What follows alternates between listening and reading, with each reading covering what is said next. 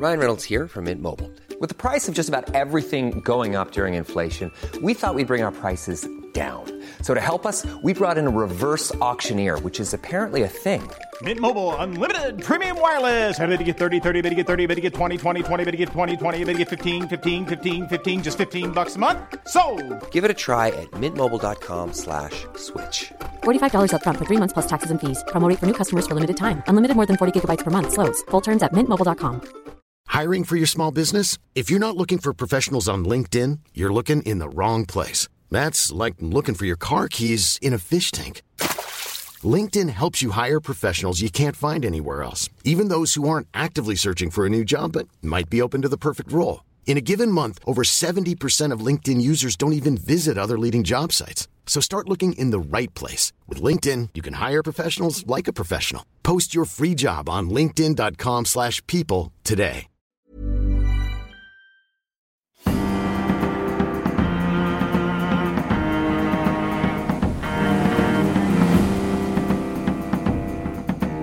From the Society for Nautical Research in partnership with Lloyd's Register Foundation, I'm Sam Willis, and this is the Mariner's Mirror podcast, the world's number one podcast dedicated to all of maritime history.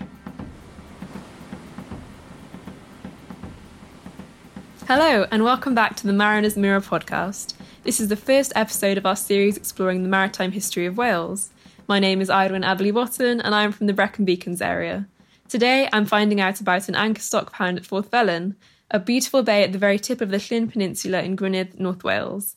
Now, for those of you who don't know, an anchor stock is a beam of wood or iron placed at the upper end of the shank of an anchor, transversely to the plane of the arms, which serves to keep the anchor from lying flat on the seabed.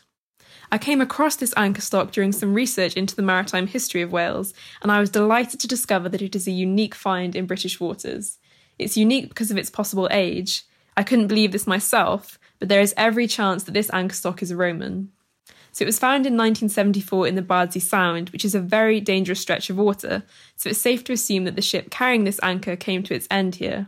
It's a very interesting find, and there's lots to speculate about in terms of its origin and what it was doing in Welsh waters. So let's dive right in. Today I'm speaking with Jake Davies. Jake is a Welsh based marine biologist and underwater videographer with a passion for sharing the underwater marine environment off the Welsh coast. As a diver, he's not just interested in marine life, but also the amount of history and stories that are below the waves off the Welsh coast. Recently, thanks to funding from the Cambrian Archaeology Society and Gaynor Cemlyn Jones Trust, Jake got to lead exploratory dives at Porth Felen to look for any evidence related to the Roman anchor stock discovered by divers back in 1974. Thank you so much for talking to me today, Jake.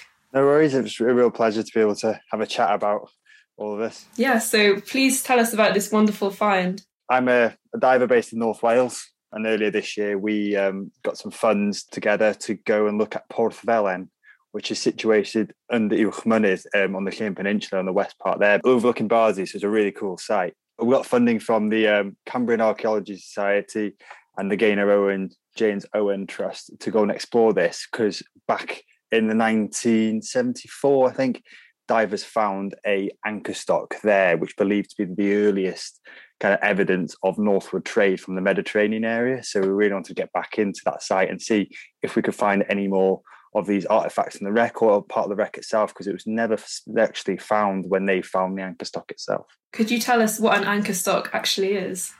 So to describe what it is, it's the bit um, this one specifically looked like it had um, it was made out of lead, so it's quite long. It had the square patch in the middle where the wooden bit would go um, to then hold the anchor itself. So it's quite interesting itself in terms of how it looks, and it's quite a, a very rare artifact itself too. So, how confident can you be of when the anchor stock might have come from? So they roughly dated it about 140 BC. So it's got some age to it. Yeah, it's incredible one of the um, only examples of it, or one of the couple of examples of it in the UK. So it is really quite a significant find. So taking that time to get in a few dives um, to go and explore the site further was a real opportunity to do it. Um, altogether, we did. We got in there four times in March. I bet that was a bit cold as well. yeah, cold is one way, but it, it was we kind of just chatted about it, and the best time to do it was that in March, April time because the sun hadn't been out long enough to make the algae grow. So once the algae grown, it makes looking in that site a lot more challenging, especially when we're looking almost like a needle in the haystack. Potentially there were other wrecks in the area, so it's kind of keeping an eye out for other artifacts too. Um, there were bits of old pottery which we couldn't really say what it was from, but it was interesting that there was other, other pieces there to be seen. Of course, yeah. And um, where the anchor stock was found, is that quite a dangerous stretch of water generally? It's quite an interesting part because Bardsey Sound is a notable area for shipwrecks. It's got about seven different currents running into that one sound, and you've got a couple knots of um, current running through. But where Porth Felen's situated, it kind of comes up from 30 meters into about 15 meters and straight into the shore with boulders. So it's actually quite sheltered. And as divers, we've a couple of us have dived that area before and, and knew it was quite strong currents, but actually we jumped in and there was not current in there. So meant searching the area was quite nice. We could come up with a nice pattern and each dive then segment the bay into different parts to um, see if we can do more. But we've actually got some more planned next year. Um, hopefully, if the weather allows us to do it again, roughly that time of year. Do we know what the ship might have been doing in the Bardsey Sound? So there's no evidence, but it looks like it was a trade ship, so it was a very small one. But it's really that is one of the first pieces of evidence of that northward trade between the North Bay and the Mediterranean area, which is really interesting to have that right here on our doorstep on the Llŷn Peninsula. Yeah, definitely. I'm not sure if you'll know the answer to this, but if the ship had been able to to land where it planned to, what kind of welcome might it have received? I don't know, but it'd been it'd have been interesting to see where she was actually heading to um, as well, because once you're around the Llŷn Peninsula, that's it. You could you'd be going up into the north bit of England, possibly into that bit of ground, or, or even actually into Wales themselves. I, I was reading about the anchor stock, and I saw that there was quite an interesting um, knucklebone design on it. So if you could tell me more about that, that would be fantastic. That specific design that kind of stood out in terms of how it looks compared to other ones. Because there are different examples of that lead design, but from the one that was collected back in 1974 um, that's actually now held, if I remember rightly, in the museum down in Cardiff. So I, I personally haven't been to see it myself, but it's um, it's on the list to do, especially before the next dives. So um, what are the what are the next dives? Is there anything else that you're working on? That was one of them. Um, so yeah, like I said, we've got a bit more funding that we can go and do um, next year. Um, but in the past, I've done a few other dives working on both TV and stuff and TV series.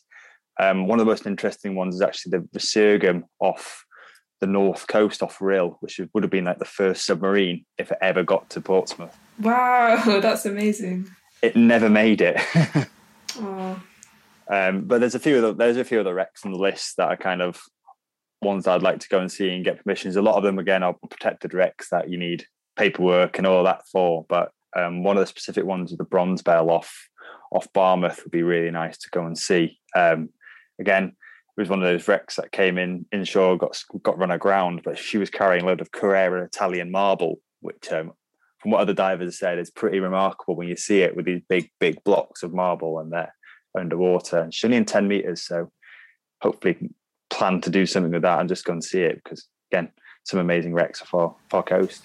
I imagine that would be extraordinary. Um, and I'm actually going to be speaking to somebody about that exact wreck um, in a few weeks' time it'd be really cool to yeah if they've ever dived in get be in contact with them because it looks it looks amazing the fact yeah again the bronze bell element of it but also it was a heavily armored vessel. It was carrying cannons so to dive it with all these cannons and these big marble stacks would be really cool to see. It sounds like it would be amazing yeah. I know and uh, also film it'd be really nice to get some nice shots especially when like the water conditions at the moment have been incredibly clear so. So in terms of creating a video which i assume might be for the public um, is there then quite a big delay between discovering something like this and being able to excavate it and then finally being able to display it in a museum? For Porth Felen, I think, yeah, it would definitely be one of those things if something was found, uh, we'd have to get it all all signed off, surveyed properly, because um, that's what we'd want to do. These ones we were doing were kind of preliminary ones, just as as a small club dive with all the, the right permissions to do so. And if there was anything found, then we'd go in and go full full um, survey done on that site. Yeah, of course. Um, so you mentioned that the bronze bell wreck was only 10 metres deep. So I was just wondering if you could tell us anything about maybe the challenges of maritime excavation versus when something's being found on land.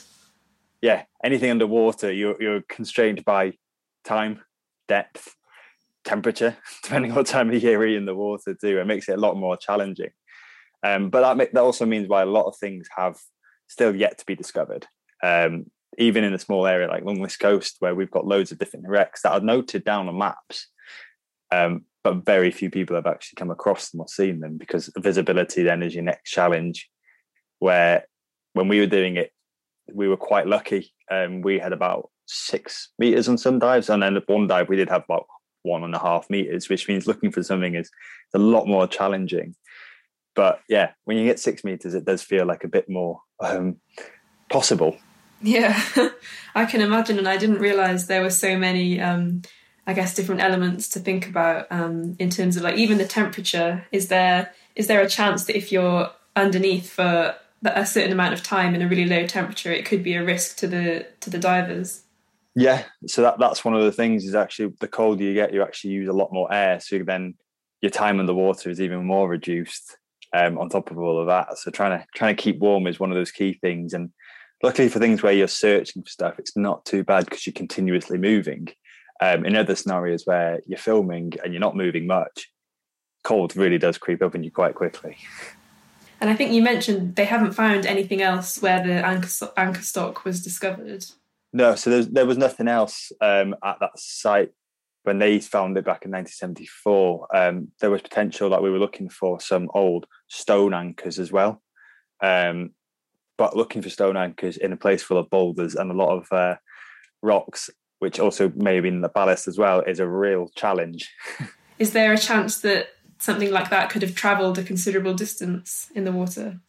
With that kind of position in Porth Felen, it's quite fortunate that a lot of the um, the prevailing winds for that area are actually coming from the south um, southeast area, which actually blows straight into Porth Felen. So it means that if anything was there, the likelihood of of it being there still is, is quite good, but it'd be pushed more inshore each time, along with all the other big boulders and things like that. But I think it's it's one of those. I think when they were diving it and they found it, they were diving it quite often, and every time they were diving, coming across something different. And it's, it's about time because on land you can spend a lot more time wandering around the same same patch and more fortunate to come across it. But if you're diving it maybe once or twice a year, it's not very often, and then the likelihood of spotting something new is is quite difficult.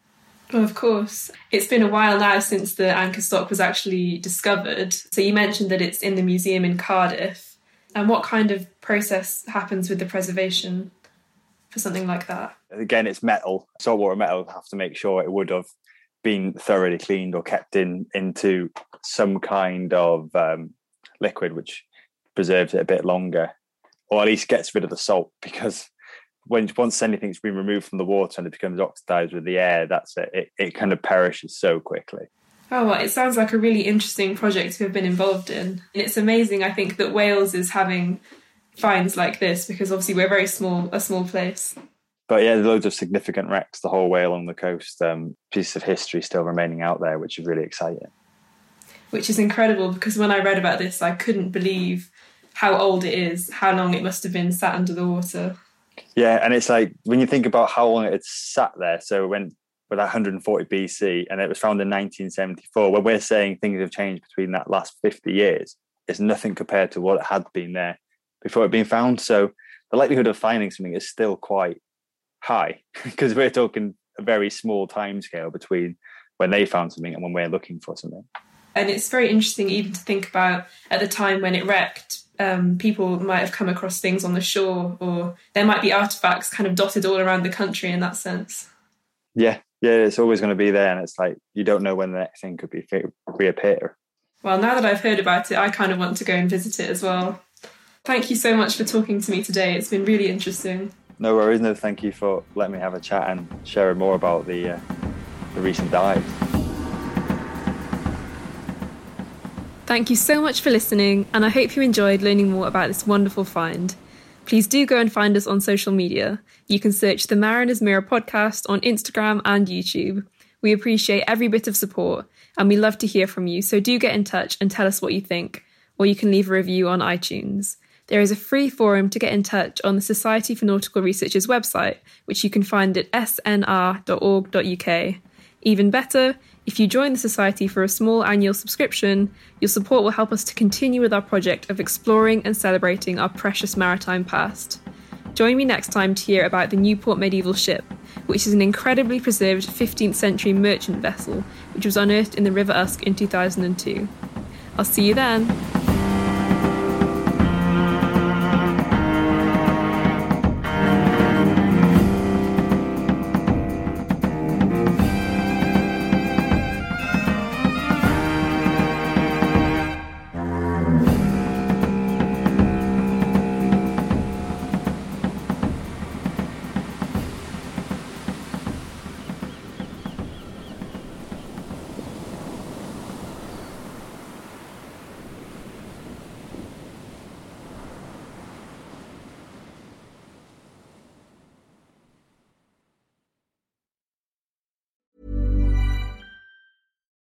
Without the ones like you, who work tirelessly to keep things running, everything would suddenly stop. Hospitals, factories, schools, and power plants, they all depend on you. No matter the weather, emergency, or time of day, you're the ones who get it done. At Grainger, we're here for you with professional grade industrial supplies. Count on real time product availability and fast delivery. Call clickgranger.com or just stop by. Grainger for the ones who get it done.